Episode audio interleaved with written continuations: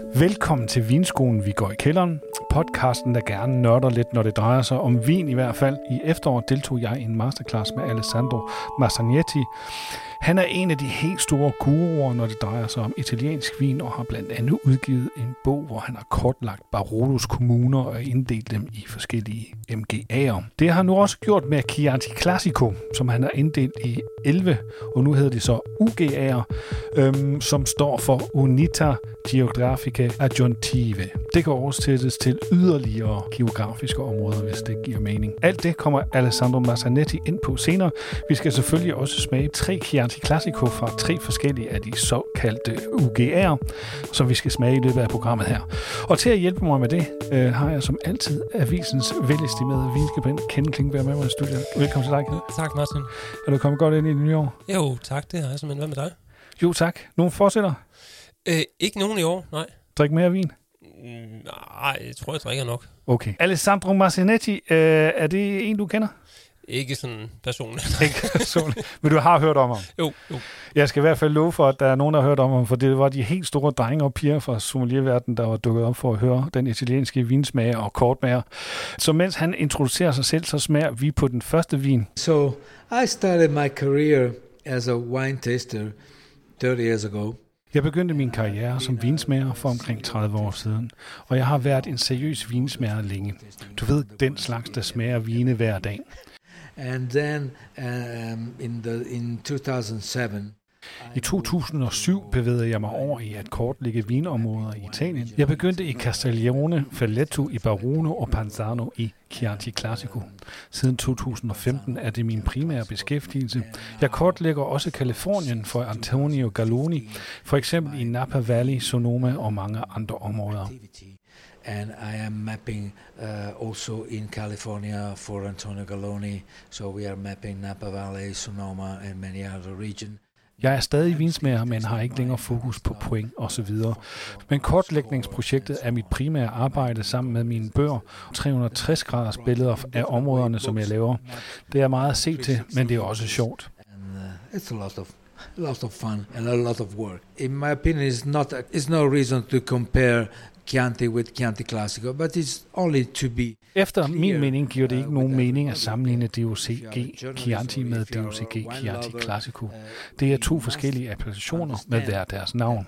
Derfor er det også vigtigt, at man som journalist eller som vinelsker, at hvis man smager vine fra Chianti Classico, at de skal betegnes som dette.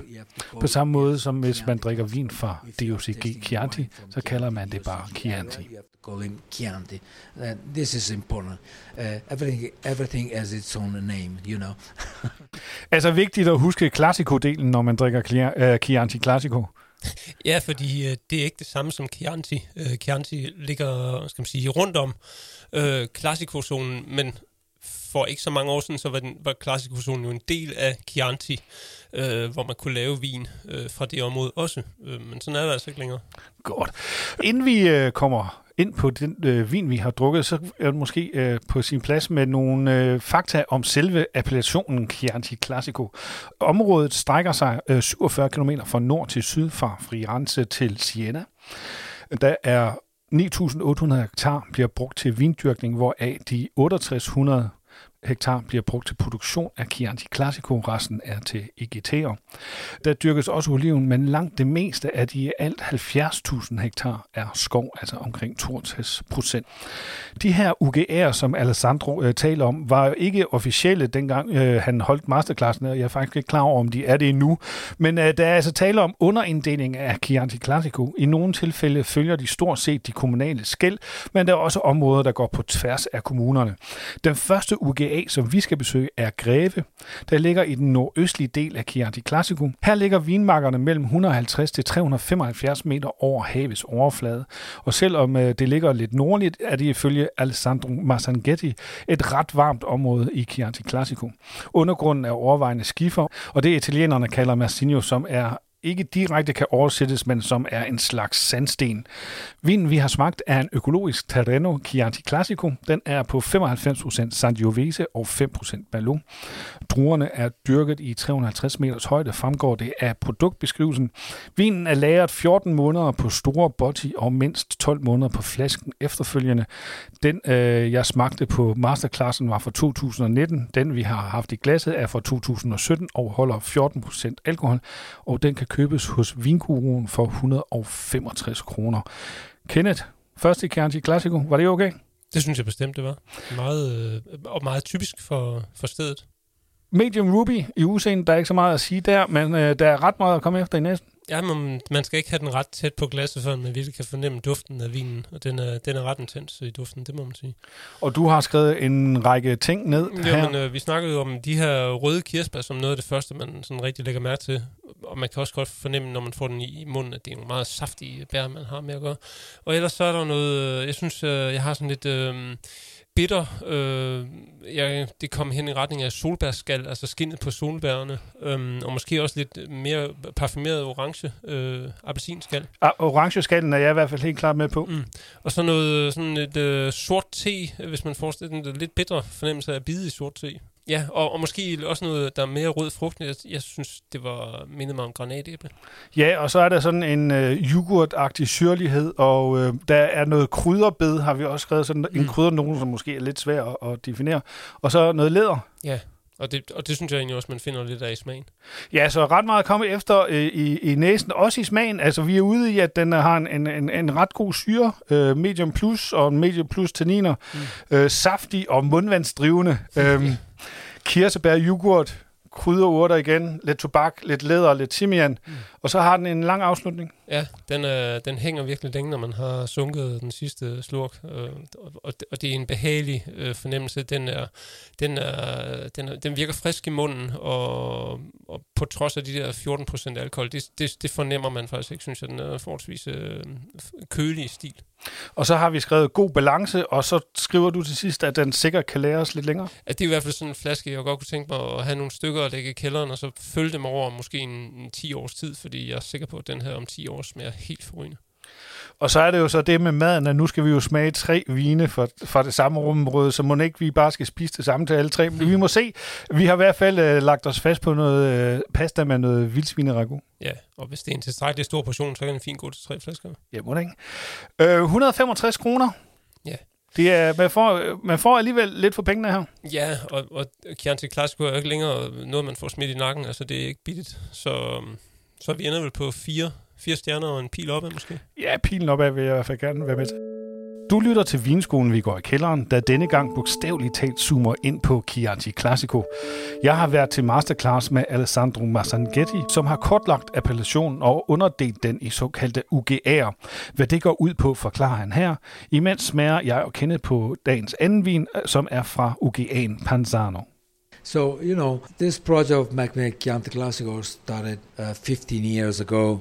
But in the recent year, Uh, and the, started to develop very, very quickly.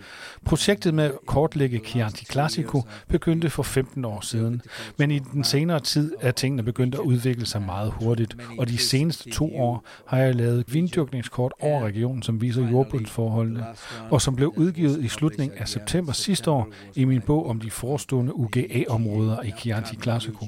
Det kan sammenlignes med mit arbejde med MGR'erne i Barolo, som er min bestseller indtil videre sammen med bogen om MGA-områder i Barbaresco. Seller book so far, uh, along with the Barbaresco MGA book, and I I believe that this UGA project for the Chianti Classico is really a, a game changer. Det er min overbevisning, at UGA-inddeling i Chianti Classico er en game changer for appellationen, hvor vi skifter fokus fra druerne til det, der er vigtigt for alle appellationer verden over, navnlig traditioner og terroir.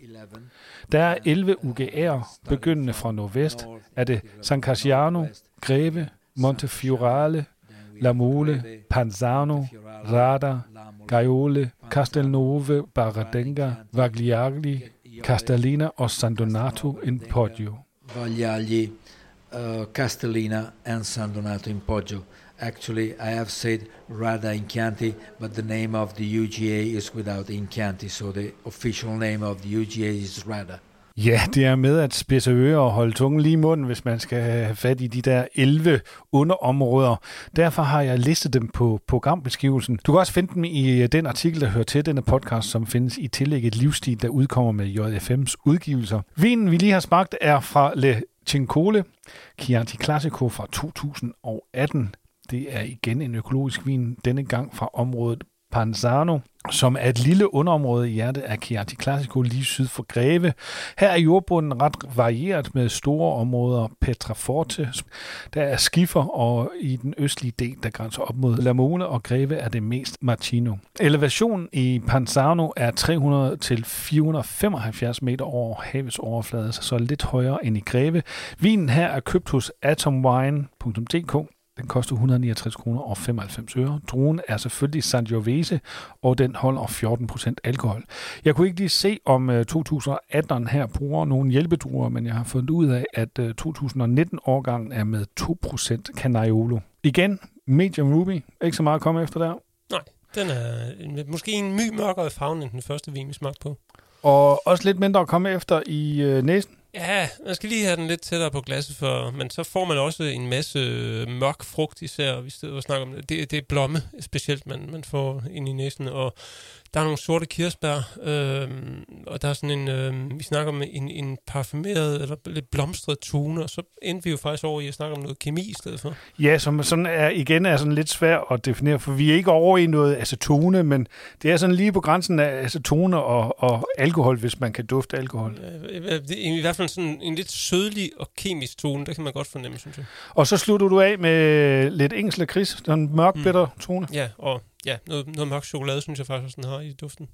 Og i smagen, øh, der, er, der er god balance mellem, øh, altså tanniner får lige et nyk op i forhold til den første, vi smagte, og der er god balance mellem syren og tanninerne. Ja, og syren får så lige et nyk ned, så vi, som du siger, vi havner på den her meget fine balance faktisk. Og alkoholen er sådan lidt mere fremtrædende? Ja, øhm, og det hænger måske også, jeg, jeg tror, når jeg lægger mere mærke til den her, hænger det måske også sammen med, at, at, at vi har den her lidt mørkere og varmere frugt, Øh, og det er igen øh, blommer og de sorte kirsebær, og så måske en lille smule sådan nogle mm, rigtig solmodne, solvarme brumbær, som man får med os. Og så er der sådan et, et, et, et mere udbredt fadpræg på den her, ja. end noget træ. Ja, uden at vi helt præcis ved, hvor lang tid den faktisk har fået. Og igen en øh, pæn lang afslutning. Mm, ja, den, den hænger længe i munden, den her. Øh, tanninerne gør, at vi er mere over i sådan en god ribeye steak øh, til den her ja, nu har vi spist os med i pastaen, eller forhåbentlig ikke helt med det, men nu har vi spist noget pasta, så vi kan godt klare noget kød til den her. Men stadigvæk en god vin? Ja, det synes jeg da. Øh, men det skal selvfølgelig også betales øh, 170 kroner. Jo, det vil jeg da godt give, men øh, jeg ved ikke rigtig med... Vi synes, den anden var lidt mere spændende. Ja, den var, jeg synes, den anden var mere sådan... Det var nok mere, hvad jeg forventer mig, når jeg tager en, øh, hvis jeg tager en Chianti Classico. Vi holder os dog på fire stjerner med den her gang med en pil ned. Mm. Du lytter til Vinskolen, vi går i kælderen. Vi er dybt inde i Chianti Classico-land og har smagt på to vine fra underområderne Greve og Panzano. Nu drager vi lidt længere sydpå til UGA'en Rada. Elevationen i Rada er igen lidt højere end i Panzano. Øh, den er på 350-500 meter over havets overflade. Her kan jeg lige nævne, at højdegrænsen for Chianti Classico er 700 meter. Undergrunden i Rada er primært skifer og marcino med små områder, hvor der er petraforte. Og mens vi smager på den sidste vin, fortæller Alessandro Massanghetti kort om de forskellige jordbundstyper i Chianti Classico. From the geological point of view, the Chianti Classico appellation is, is quite complicated, but we can say that Geologisk set er Chianti Classico ret kompliceret. Men de fleste kender de tre geologiske formationer, Marcinho, Albarese og Pietraforte. Der er fjerde Silano, som er lidt mere diffus, og så er der Galestro, som alle kalder for en geologisk formation, men det er det ikke. Galestro opstår som resultat af, at skifer ændrer sig med vind og vejr, når det kommer op til overfladen og brydes i stykker. To be honest, everybody, um, if you look at the website or the article, everybody calls it a, a, a formation, a geological formation, but ge- Galestro is not a geological formation, is uh, the result of the alteration of shale. When the shale came to the surface with with rain, sun, and so on, create the galestro, uh, but it's not a geological formation. Uh, there is a specific uh, part inside the, um, the website chianticlassico.com Der er et sted på hjemmesiden chianticlassico.com under menuen UGA. Klikker man på den, får man et kort over området. Klikker man på en specifik UGA, kommer man ind på en side med 360 graders billeder af området, så man kan bevæge rundt og udforske området. I boksen til venstre får man så en masse information, og det er en god måde at komme rundt i området uden at besøge selve stedet. Can move as you prefer, so you can explore the region. You have a lot of explanation on, on the left column and so on, so you can enjoy the region without being there. And, and enjoy a glass of wine. Uh, but this is for, this is for sure. Inden vi dykker ned i den sidste vin, kan jeg kun anbefale, at man går ind på chianticlassico.com og kigger på Alessandros 360 graders billeder. Det giver en god fornemmelse af vegetation og niveauforskellene i området. Vinen, vi lige har smagt, er en Volpaia Chianti Classico fra 2020. Øh, Det er igen en økologisk vin. Markerne ligger ifølge produktbeskrivelsen fra 400 meter op til 570 meter. Det er 90% Sangiovese og 10% Malo.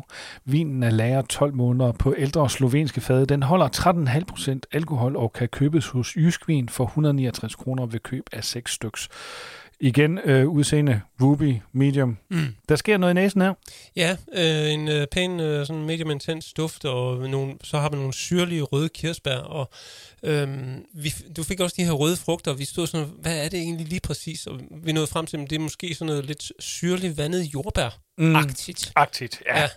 Det var svært at pinpointe det helt. Øhm, og, og, så, så, så var der jo den her... øhm, Jeg, jeg kunne ikke. Jeg, jeg endte jo med at skrive støvet kælder. Ja, og det skal du lige forklare. Og det skal jeg så lige forklare, det skal jeg så prøve på. Øhm, altså, min mormor, hende kender lytterne selvfølgelig ikke, øh, men hun havde jo en, en dejlig gammel tør kælder, og der stod jo nogle gange nogle gamle kasser, som der havde været frugt i, og der lå aviser nede i de her kasser, og der var måske lidt øh, støvet rundt omkring i hjørnerne, og der kommer sådan en helt speciel duft ned i sådan en kælder, når den, når den er tør og, og, og gammel. Og det er den, jeg synes, jeg kunne mærke her. Det er en positiv duft for mig jo. Det er jo ikke nødvendigvis sikkert, at andre vil opfatte den sådan. Nej, men det er det jo. Det er jo igen det der med dufte og associationer. Bitterhed, grøn bitterhed, skriver du også? Ja, og det, det, der er vi mere over sådan noget... Øh, øhm, jeg ser for mig nogle øh, grene, kviste, kvæs, øh, måske noget bark, Mm. Og så har vi også stilk. og så har vi noget parfume.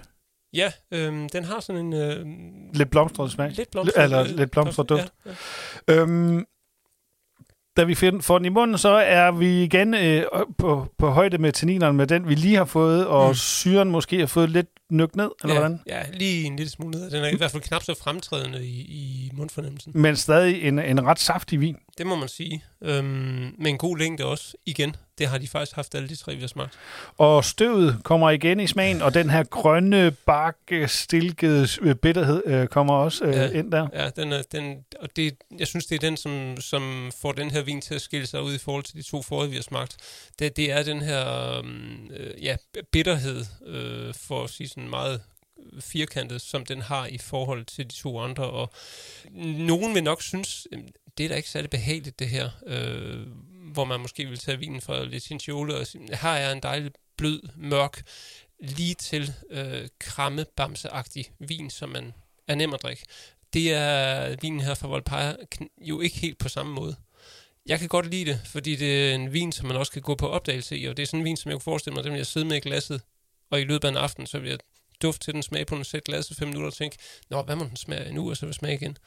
Og også en vin, øh, som vi er enige om, at sagtens kan ligge lidt i kælderen. Helt bestemt. Jeg tænker, der sagtens den øh, kan udvikle sig i hvert fald 10 år. Og vi, har, vi, vi er jo sådan lidt inde på det her udtryk, den her vin har, sådan minder os lidt om sådan et, et vredt ung menneske. Men også et, et vredt ung menneske, der har noget på hjertet, fordi den vil os faktisk noget. Ikke? Det er jo ikke bare James sådan, Dean-vin er det, vi er ude ja, det kan vi godt kalde en James Dean-vin. Det, det, kan- det er det, vi kalder det. Øhm, alkoholen på 13,5 procent er sådan godt øh, kamufleret i sådan en frugtighed. Ja, ja, og pakket ind også i den her bitterhed og, og, og den syre, som vinen trods alt har. Og øh, madmæssigt, der er vi tilbage i øh, ragun. Mm, pasta og ragu. Det slår aldrig fejl. Og så kan jeg lige se herover, du har skrevet et eller andet, der står Salvi Legeron. ja, det ja, skal men du lige ja, men, forklare. Jo, men det var jo sådan egentlig efter, vi var færdige med at smage, og havde skrevet noter, så skulle jeg lige smage på den igen, og jeg synes, den har sådan en øh, meget behagelig, øh, glat fornemmelse af noget lakridsagtigt, og, og det, det minder mig mest om, det er de her, hvis lytterne kender dem, Salvi Legerol, det er sådan nogle mørkeblå, lilleagtige pakker, tror jeg, hvor man jo har smagt øh, lakridsen til med lidt viol. Det er der noget af her. Et vredt ung menneske, der vil os noget, det kan vi godt Med lide. violer i hænderne, Med violer i hænderne. Vi er, slutter af med fem stjerner til den her. simpelthen. Således kom vi lidt dybere ned i appellationen Chianti Classico. Tak fordi I lyttede med. Tak til Alessandro Massanghetti for at fortælle os om sit arbejde med at kortlægge området, og tak til dig, Kenneth, for at guide os igennem smagning. Mm, det var en fornøjelse. Mit navn er Martin Seymour, og næste gang skal det handle om vine fra Rueda i Spanien. Vi høres ved. Du har lyttet til Vinskolen, vi går i kælderen. En podcast lavet af magasinet Livsstil for JFM. Vinene i dette afsnit er købt og betalt af JFM. Og har du ris, ro, spørgsmål eller gode forslag til temaer, som vi kan tage op her i programmet, kan du sende dem til maes Du kan også sende os en besked på Instagram. Det er vinskolen underscore magasinet underscore livsstil. Intro og automusik er fra Free Music Archive og er komponeret af Good Old Neon.